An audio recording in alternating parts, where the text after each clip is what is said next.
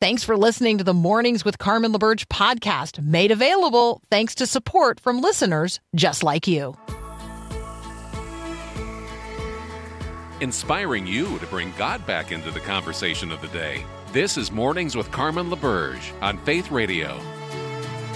If we're gonna fly, we fly like eagles.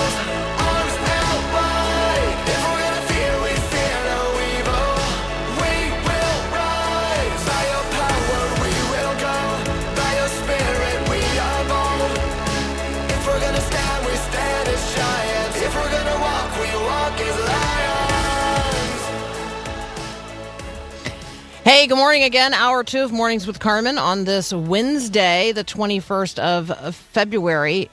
Uh, in case you're not aware of this, this is a leap year. So there's going to be an extra day in February. So, you know, it feels pretty good, right? There's an, I mean, you know, an extra day. Who doesn't need an extra day? I don't know that it's going to feel like an extra day when we get to the 29th of February, but I thought, you know, now's the time to start talking about it because it's going to happen. Um, I mean, you know, unless the Lord comes before then, which also possible. All right, uh, not what I had intended to talk about this morning. Here we go. Um, I came across a quote from N.T. Wright, um, who is a uh, theologian um, in the UK. Anyway, good, good, thoughtful guy. Lent, the season that we're in right now, Lent is a time for discipline, for confession, for honesty, not because God is mean or fault finding or finger pointing, but because God wants us to know the joy of being cleaned out, of being ready for all the good things He now has in store. What needs to be cleaned out today? What needs to be purged from your life?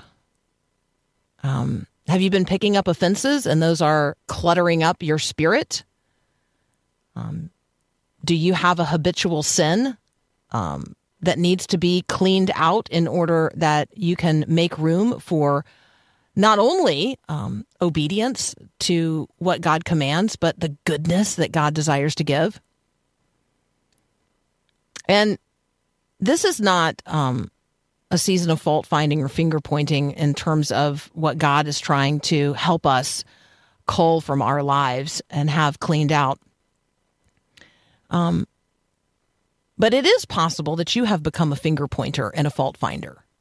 And so, if right now your spirit is everything is other people's fault, other people aren't doing for me all the things that they should be doing, um, Lent is a time of sober judgment about ourselves. It's a time of standing in front of the mirror and saying, "What do I need to do? What do I? Um, how do I need to be made different by the Holy Spirit? What needs to be purged in order to make room for all of the good things that God does have in store for you? Because God is a God of blessing. God is a God of grace. I commend to you today Psalm 51. David says, Be gracious to me, God, according to your faithfulness, according to the greatness of your compassion. Do what? Do what? Wipe out my wrongdoings. David is coming before God in Psalm 51 as a person who is very aware of his sin, very aware of his guilt, feeling the shame of it and the consequences not only in, in his life, but in um, the life of his family and in the country that God has called him to lead. And David comes before God in humility, asking for grace. Grace that is according to the faithfulness of God, according to the greatness of God's compassion. Do what? Don't overlook my wrongdoings. Don't don't bring me goodness, uh, even you know, even in the midst of my sin. No, no. Wipe out my wrongdoings. Wash me thoroughly from my guilt. Cleanse me from my sin. I know my wrongdoings. My sin's constantly in front of me. Do you ever feel like that? Do you ever feel like the thing that you know best about yourself is um, is the thing that is your habitual sin? Like the um, the the life controlling influence over your life that you would very much like to be freed from, but have to this point um, been captive to. Yeah, you are not alone. You're not alone today. You may feel alone today, but you're not alone today in that. David goes on, Against you, God, only you, have I sinned, done what is evil in your sight. You are justified when you speak and blameless when you judge. And then David goes on to say, God, I know that you desire truth in the inmost being, in my innermost being. And in secret, um, you will make wisdom known to me. So purify me, God. Purify me with hyssop, and I will be clean. Cleanse me, and I will be whiter than snow. Let me hear joy and gladness. Let the bones that you have broken rejoice. Hide your face from my sin and wipe out all my guilty deeds. Create in me a clean heart, O God, and renew a steadfast spirit within me. Maybe that's one of those verses that you sing. Create in me a clean heart, O God, and renew a right spirit within me. Cast me not away from your presence, O God, and take not your Holy Spirit from me. Restore to me the joy of your salvation, and sustain me with a willing spirit.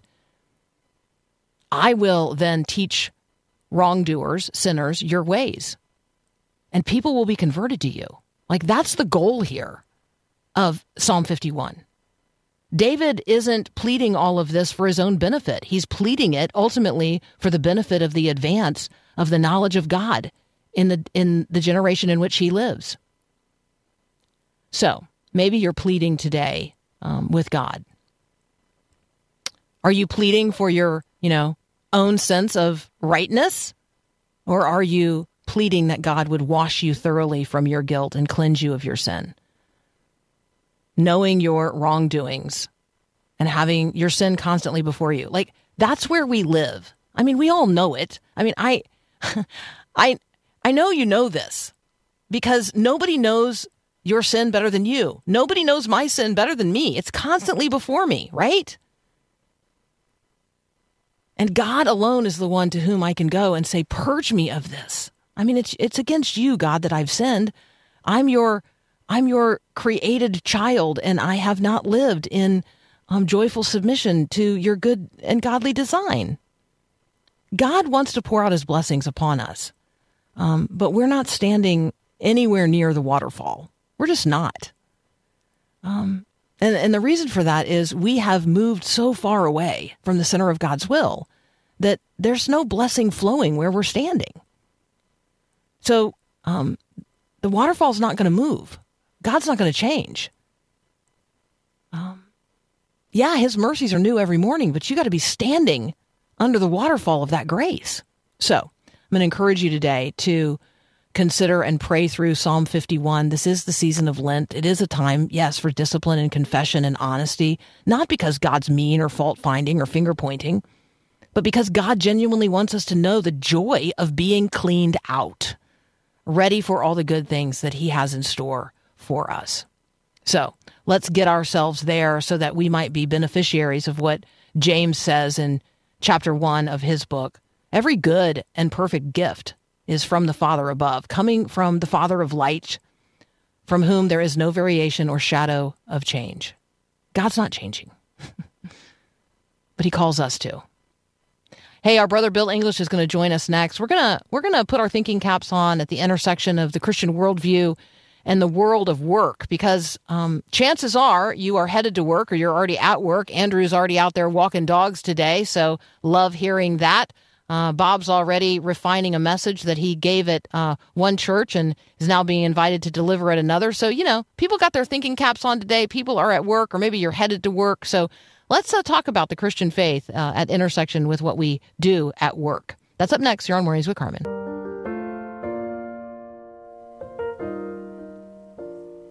Hey, our brother Bill English is back from BibleandBusiness.com. Good morning, Bill. Hey, good morning, Carmen. What are you thinking about this morning?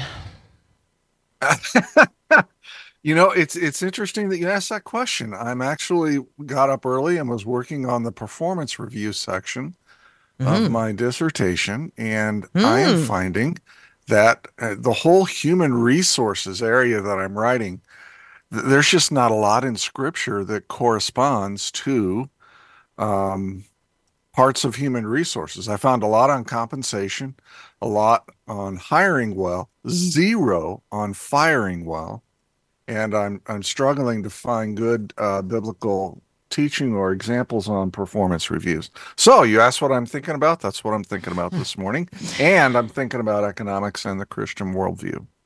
Hey, is hiring well like come follow me? Because I feel like Jesus' selection process of the disciples is super suspect. It is because we don't that that come follow me is not in my estimation comparable to what we do in hiring people within business. I just don't. Hmm.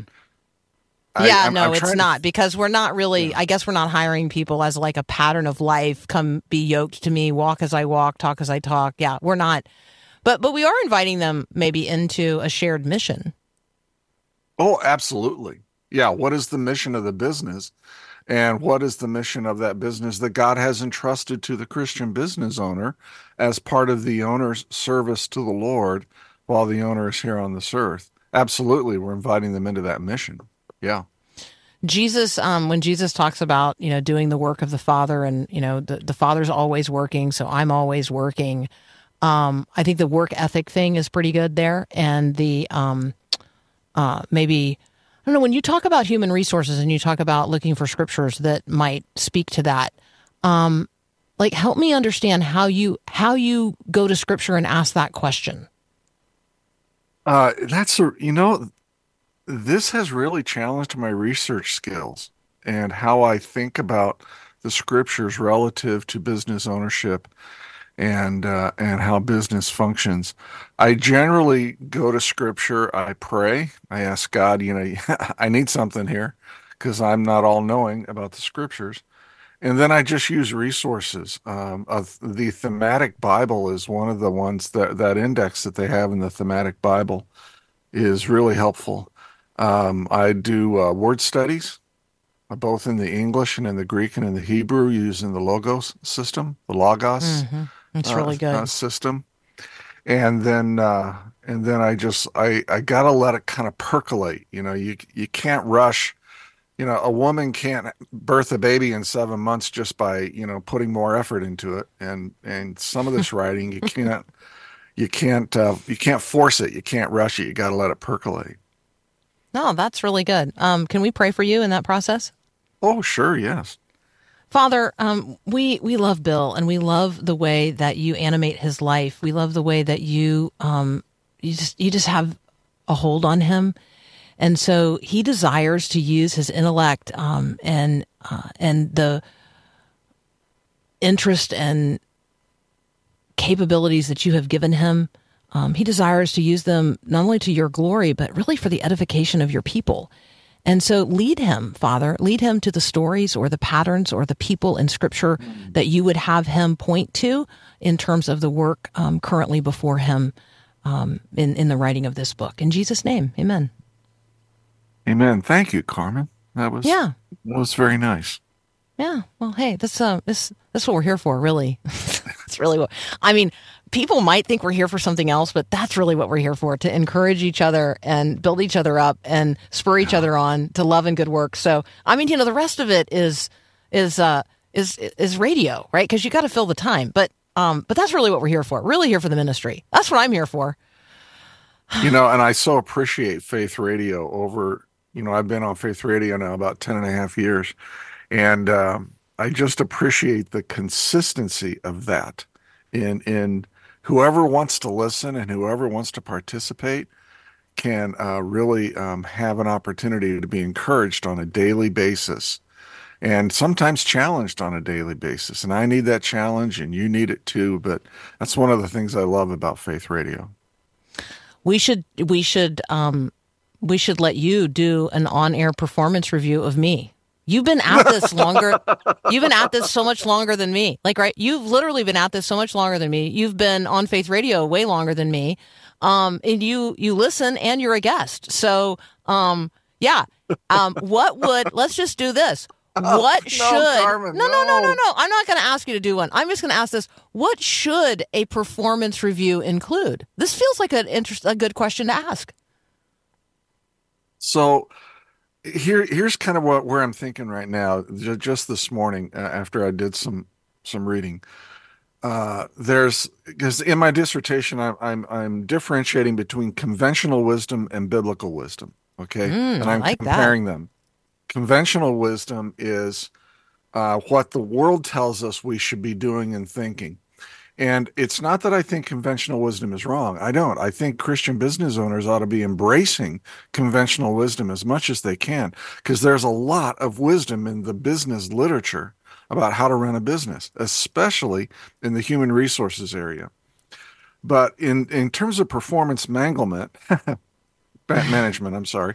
Um, in terms of performance management, it just seems to me that conventional wisdom says you focus on the job description and evaluate performance based on the job description. And from there, you kind of develop this matrix or maybe a single score. And then from there, you say, uh, do they deserve a compensation increase? Right. That's kind of the the general flow of a performance evaluation. Oh, and you do it annually, right? Which in Bill's ivory tower world is a horrible idea. It ought to be It's too done- long. That's too long.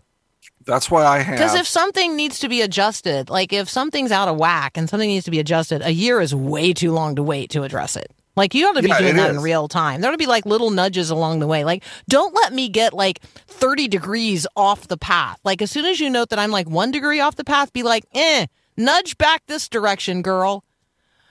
Yeah, exactly. And so what I do is with my direct reports, I meet with them every other week, and with a couple of them, I'm probably talking to them two or three times a day, anyways. So that the performance review is is almost like you know who cares, right? Because we've we've dealt with everything along the way. Yeah, Um, that's good. But the biblical view of performance reviews is not about performance. I'm learning, and and just try this out. For, just try this on for size, Carmen. It's about faithfulness. What does God reward? He rewards faithfulness. When you look at those seven churches in Revelation two and three, or is it three and four? Um, God continually uh, rewards faithfulness. When you go to the ten talents in Matthew twenty-five, right, and and and you have the three servants, two of them are good and one of them's not so good. Uh, what does God reward? He rewards the faithfulness. Yeah, He rewards the output. So the one who got five talents, you know, made another five, great, wonderful. The one who got two made another two, great, wonderful. But what He really rewards is faithfulness and I'm wrestling with how does a Christian business owner take that concept of rewarding faithfulness into a uh, an, an environment where it's about job descriptions and specific performances and you know blah blah blah and so that that that intersection is is where I'm I'm not stuck but I'm just I'm thinking through So um, I'll add to that good. So good and faithful service. Well done, good and Yes. faithful servant. So yes well, yes. know, so goodness and faithfulness. Okay, we have to take a break. Um, and then I don't know, we could turn and talk about the things that we had talked about talking about, or we could keep talking about this. What do you guys want to talk about? Hey, if you're on the text line right now and you're like, hey, I think Bill should do an on air review of Carmen, you know, that might be fun. Um, all right. Uh, uh, we do have a listener who says, Well, I just want to go to work for Bill because he sounds like an amazing boss. Well, there you go. Hats off to Bill today. We're going to continue our conversation with Bill English from BibleandBusiness.com. You're listening to Mornings with Carmen. You are not alone. Do you believe me when I say that? You are not alone. The enemy wants you to believe that you are not only alone, all alone, but to make you feel bad about it. That's loneliness. And it's a lie. Jesus tells us that the enemy tells us lies to rob us of our joy, kill our hope, and destroy our lives. And so if you're experiencing loneliness today, let me say this you're not alone. The enemy is using the weapon of loneliness against a lot of people right now. But here's the good news God is present. God is present right now, and He's closer to you than your very next breath. God loves you. He will never leave you nor forsake you. You were created for relationship with Him. And that sense of loneliness that you have right now, well, that's an indication that your heart knows it. Loneliness is the spiritual indicator that real love, real companionship, real relationship, real life are all possible. And guess what? Jesus literally came to make that connection with you. Do you want to know more? Text the word lonely to 877 933 2484. And I'll drop in on you to remind you that God is present and you're not alone. Text lonely, L O N E L Y, to 877 933 2484. Connecting faith to life Faith Radio.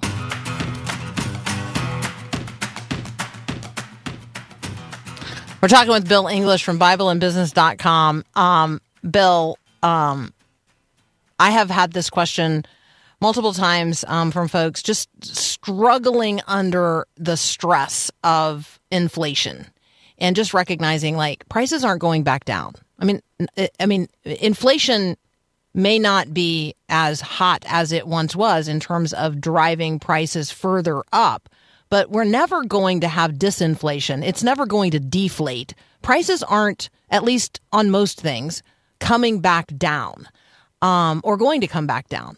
And so my cost of living has risen um, as inflation, you know, has been running rampant. Uh, and so, you know, how, how does how does the average regular person listening right now, how do we as a Christian negotiate with our employer for a cost of living adjustment? Like, how do you initiate that conversation? Um, and you know, and how do you say like every the price of everything has gone up? Like, I need I I need to get paid more for what I do. Yeah, that's tough. Um, we because here's here's what, and I I don't mean to make light of of of the situation for employees, but your employer more than likely is not getting um, commensurate pricing increases consistent with inflation too right? Right. Right. it- it's and so if there's not a commensurate amount of money coming in, then there's not money to give compensation increases. Look, most business owners that I know are pretty humble people. They're smart. They're really talented at something. That's why they own a business, and uh, and yet um, they really want to be good to their employees. Um, uh, the way that you go and ask is uh, that's that is by the way the value of an annual performance reviews because it does give you a chance to ask right? Uh, but but you can also during one of the one-on-ones if your boss isn't meeting with you on a regular basis if your manager isn't go and ask them to. And and say you know I, i'd like to meet with you once every other week and i will bring the agenda because i need to ask you certain things and have these kinds of discussions blah blah blah. And um, in there you can just say look uh, this inflation is killing me. Is there any chance i can get a mid-year or partial year compensation increase? And and just just be direct. Don't be demanding. Don't try to tell the boss or your manager or the owner gosh oh don't try to build it up into this huge big thing because they're facing huge big things that you don't know anything about. I promise you they are. And they'll just they'll just put it in the it'll be kind of the get in line thing. Uh, but just say i i really need to to stay afloat or or to or to keep uh, living the way that i live today. I need a compensation increase. Is that is that a possibility? Half the time they'll probably say no because they don't have budget see budgets are set on an annual basis right? We don't Yeah. budget halfway through the year because there was 9% inflation. And and you know i run a company with 530 employees. I promise you almost all of them contacted human resources for a compensation increase last year. And Hmm. our consistent answer was no because we don't have budget see Yeah. most of our most of our revenue in the healthcare space comes from insurance companies and comes from government reimbursement rates right? And those don't increase on an annual you know with inflation. Those increase at best annually sometimes every two or three years. And so you know our our message is at least in the business I run is when we get a reimbursement rate increase we'll pass it along. In the meantime we really can't do much with your compensation. Um, those aren't those aren't happy conversations right? You know I mean th- th- those are hard to have but I would just tell people be direct be calm be wise about what you share and do not threaten. If I don't get this I'm quitting because most managers will go good quit you know go go because i don't need this problem in my life so you know just just be direct about what you need That's so good. Um, we have a listener who uh, who's on the text line right now, and you know, they're the organization that they have been working for um, has become a very different place because it's been um, corporatized, right? So I'm assuming that that means that either those who have been running that business um, have changed the way it's operating, or they've been bought out, right? Like so, um, and so uh, when when where we work changes dramatically because either the structure above us changes or you know the very philosophy of of what we're going to measure and how we're going to measure it changes. Like right the change of a culture of where we work that dramatically impacts us. Um, and that's worthy of some like pause and consideration when it happens It is, and that's a good time to go to the Lord and say, "Can I be released from this job and and find another one?" That's really good. That's really good as well. Yeah, if they're measuring something other than your integrity and your faithfulness, I mean, not that metrics don't matter. Like, right, these are businesses; they exist to create uh, revenue and products and services, and there will be, um, m- you know, ma- metrics that can be, you know, assessed against math. I don't like math, but there you go. Um, but yes, your honesty and your integrity um, and treating your customers well that that is ultimately you know the measure of you as a um, as a Christian. Um, oh, and and this individual says, "Oh, I get a performance review regularly every time I screw up." Well, we hope we hope. yes. Well. Yes. Well, hopefully you could be encouraged today. Um, and uh, and you could be and you could be built up and you could be encouraged to um, uh, to speak truth and do so in, in in ways that are genuinely loving and respectful and to bring value to the place where you're serving. Let's do that. Let's be people who bring You know- value, add value to what we're doing today. Go ahead, Bill. You know, you know, you know what, Carmen? I know we're over time, but just if you're a manager out there, um, managing, you know, more than one or oh, even if it's just one person, take time today to walk the floor of those that who are your direct reports and just thank them for what they have done. People are so seldom thanked for doing a good job.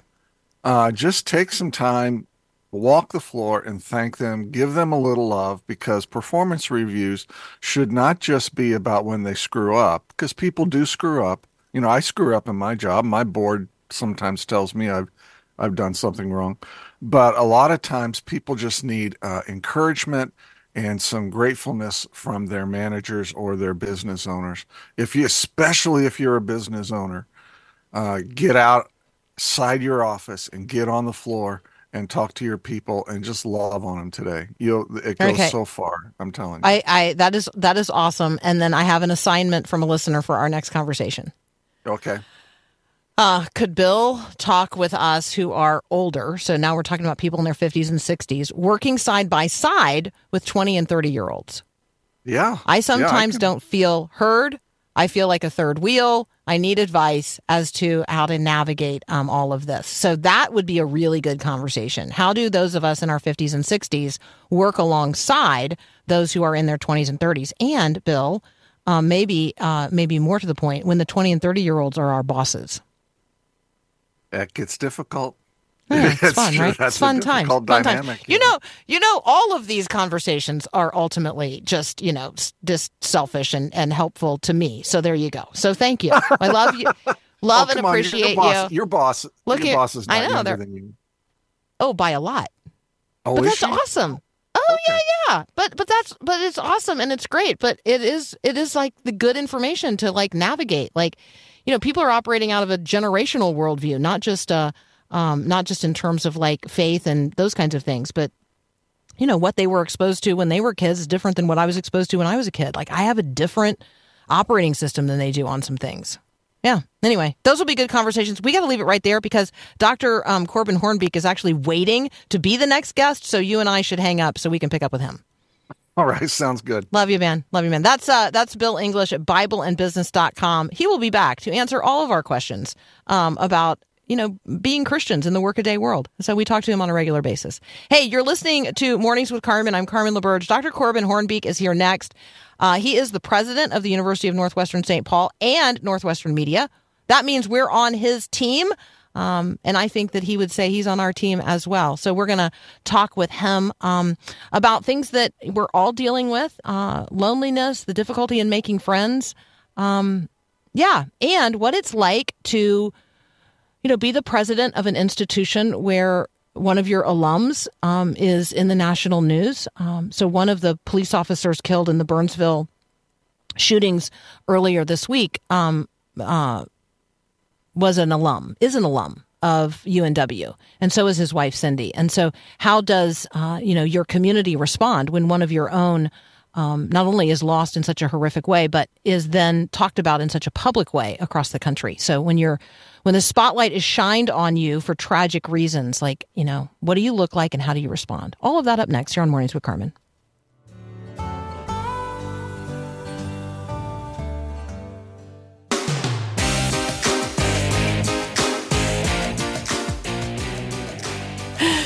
Joining us now, Dr. Corbin Hoornbeek. He is the president of the University of Northwestern St. Paul, as well as Northwestern Media. Good morning, Corbin. Well, good morning, Carmen. It's so good to be here uh, with you this morning.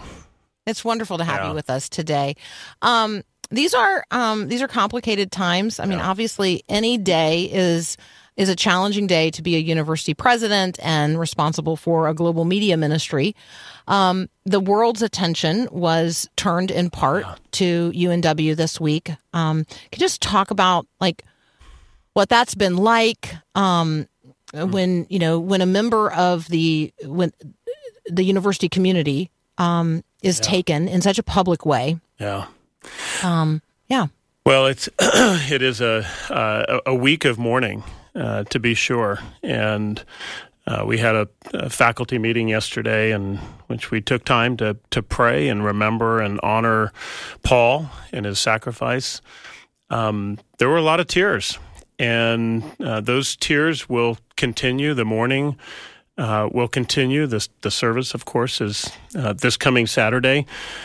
Um, as people have shared around you know campus this week about Paul, I mean, every student is every student is a precious gift from God. Paul was a deeply loved student when he was here. He was um, well known on campus and he, he served.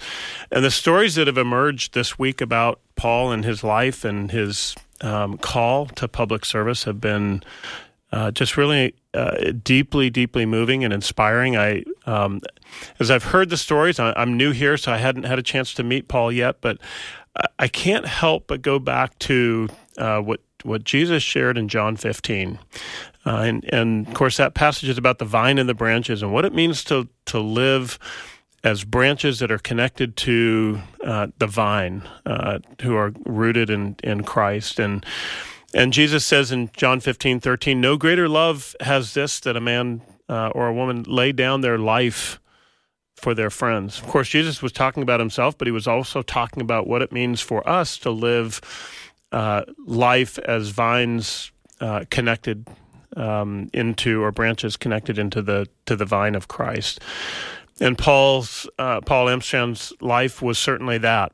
Uh, gave his life sacrificially, and and so when that happens, of course, the the community of Burnsville, Minnesota, is grieving deeply. And the, the news stories that we've that we've seen uh, throughout the week um, uh, about Paul and his and his colleagues who gave their lives willingly in service to their community. Um, it brings us back to that place of of really asking what what is what is our calling in life all about? Is it just about ourselves and our own consumption, or um, might it be something greater than that? And of course, as Christians, we we will always say that that the call of Christ is to follow Christ. Um, but that means to serve our communities, serve our, our fellow citizens, um, our families, our churches. Um, you know, the, the mission of University of Northwestern uh, talks about preparing God, honoring leaders for the home, the church, the community, and the world. And I think we've seen this week uh, incredible expression of sometimes serving your community or serving your uh, family or serving the world um, might involve laying down your life. And so, it, while it's uh, deeply sobering and, and moving, it's also uh, what we are called and how we are called to live our lives as Christ followers in this world. Yeah, for those of you who um, might have been fasting from the news this weekend and aren't aware of this, um, in the city of Burnsville, um, Minnesota. Burnsville police officers Paul Elmstrand and Matthew Ruge, both 27 years old, and a firefighter paramedic, um, Adam Finseth, 40 years old, were shot and killed um, when responding to a domestic abuse call on Sunday. Um, they leave behind families and they leave behind grieving communities. Um, they leave behind moms and dads and friends and neighbors and colleagues. Um, and so, yeah, um, we need to be praying for these families. We need to be praying for these communities. And it, it's not lost on me, Corbin, that anytime something like this happens, people who have experienced domestic violence, gun violence in the past, um, they they are re-traumatized as well in the midst of all of this. And so i'm sure on a university campus that has been a part of the conversation as well. It's Yeah. it's not as if these incidents take place in isolation. They take place in the stream of things that are happening um, in people's lives. Yeah, they do. and students and, and families, um, these are um, these are situations that unfortunately are are common within our communities, and so it's a it's an opportunity for us as a Christ-centered university to come alongside our students, uh, to care for them, to uh, to uh, walk through these kinds of traumatizing situations with them, and ultimately to model um, how is God calling us as Christians and believers to live in this world? It is it is not easy, um, and there is a, a temptation, I think, in some ways, to want to retreat from the world and just say, "Wow, this is this is too hard," and yet. Uh, I know that God calls us right into the middle of these situations. He calls us uh, to be salt and light, um, and and so that places us right in the path of danger. It places us alongside people who are suffering, um, and uh, and that's that's where we need to be. Uh, difficult as it is. Um, we have a LEO spouse, a law enforcement officer spouse, um, on the text line right now. Um, they just say, Thank you for sharing this officer story today. And please be praying for all the officers and Mm. Their families um, who've lost their lives already this year, um, including this one. Um, so yeah, let's uh, let's let's lift up a prayer. Father, we Mm. do come before you in humility and gratitude for those who put their lives on the line for us every single day. Um, and so we lift up to you everybody in law enforcement at every level and every expression of it. Um, and those who are then first responders who come alongside them in so many ways. Um, they're not law enforcement, Father, but they do find themselves um, in harm's way with with great frequency. And so, thank you for those who rush in when everyone else is running away. Um, and Father, you know, protect them, guide them, direct them, give them wisdom, provide your grace, um, a covering over them, a shield of protection. And Father, um, when when they do fall, um, be the one who catches them in your everlasting arms. Hold their families close today and tend to them in ways that only you can. Um, and thank you for the strange gift that they become then to one another. Um, in Jesus' name, amen. Amen. Amen. We're going to continue our conversation with Dr. Corbin Hoornbeek in just a moment. Um, we're going to pivot and we're going to talk a little bit about what you guys have been communicating in terms of loneliness and the difficulty in making friends. Um, Corbin is quite the friend maker. Um, and so I'm just going to ask him, like, what, uh, what, what counsel do you have for those of us who are lonely and having a hard time making friends today? You're listening to Mornings with Carmen. If you're a new listener, we want to officially welcome you with a free welcome pack gift. Request yours today at myfaithradio.com.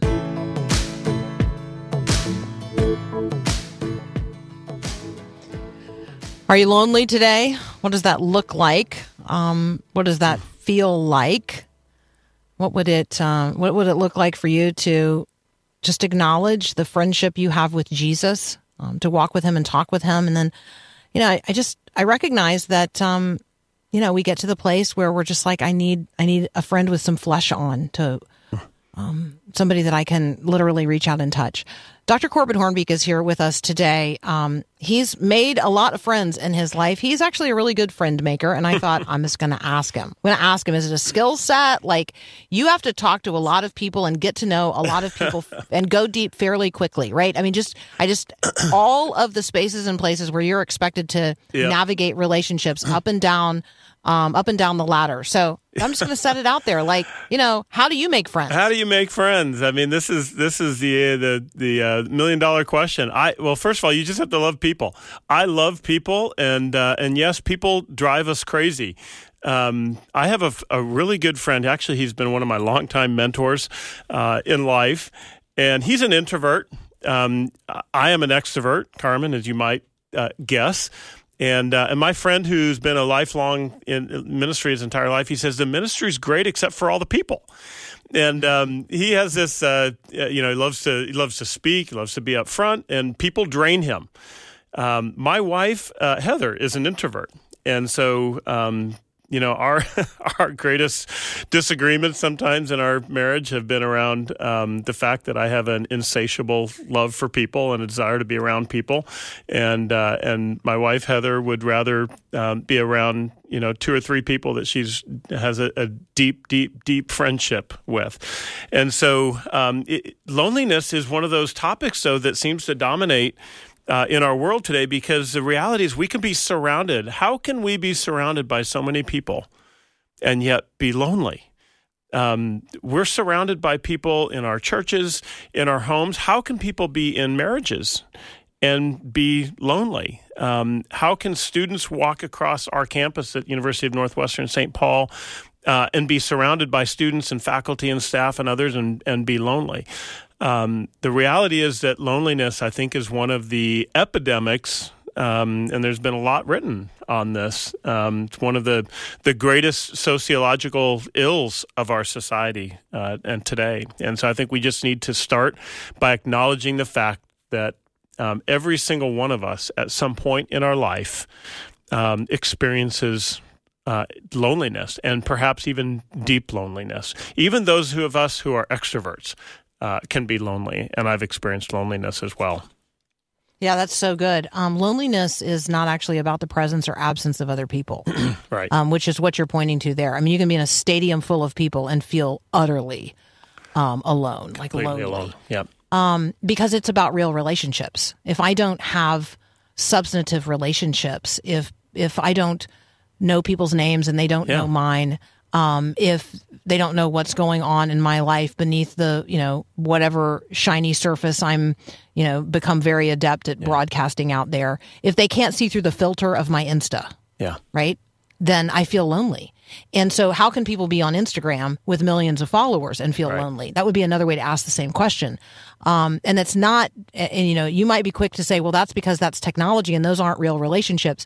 We have a generation of people who absolutely 100% believe those are real relationships. That is the real world um, for them, the digital universe. Yep. Um, Facebook is 20 this year. We have a generation that doesn't know a world without Facebook. Sorry. And so, um, real relationships, actually being in genuine, real relationship with other people, like that's what we're talking about. Yeah. Um, And that's more than um, glad handing a bunch of people after an event. The two, the the two or three people who know you, not the two or three thousand people who um, might overhear you. Right? There's a there's a difference there. Can you talk a little bit about how you how you break that barrier? Um, how because that's scary, right? It- it that's, is. That's revelatory. That's vulnerability right there. you know this this generation uh, and I- i had not thought about that carmen until you just said that that, that um, instagram is 20 years old this year uh, i am not on instagram i'm not a social media junkie um, and so I, I think one of the things that um, you know for every action there's an equal and opposite reaction if you will. And i think the you know what social media has done has has drawn out of people a deep deep longing and desire to be in relationship. Now the, the thing about relationship is that it it it always involves risk whether it's marriage whether it's family whether it's friendships whether it's church um, our workplaces. Um, and people talk about leadership being a lonely place um, I've just decided I'm not going to be lonely uh, in leadership, and so um, you know there there are times where you're tempted to want to sort of retreat a little bit. Um, I am really really blessed to have uh, a team of people around me that I can share um, you know where where I am in life. I've got a wonderful board of trustees, um, but I think as we build relationships with people, we have to be known. We have to we have to go past our name and our occupation and our marital status and our our job and how many children we have. And we have to be willing to pull back um, the the shades of our life and tell people our story because when you sit down and tell people your story, um, all of our stories are filled with some uh, amazing experiences and some really difficult experiences. Um, and I'll just share this, you know, briefly. My wife and I shared uh, last week on Valentine's Day uh, with a large group of students on campus. We shared our story of our marriage. Which is a wonderful love story, but it is a story that is filled with a lot of brokenness coming out of both of our families. Where my father was married and divorced four times, and Heather has shared openly she was conceived in the backseat of a car. Um, God has pulled us to drew us together um, and has given us a story to tell people to encourage people. But um, but we we want to be known and we want our stories to be known. We want to give people especially students and others a platform to also be known and to share their stories and, and to build deep and authentic relationships in the context of that.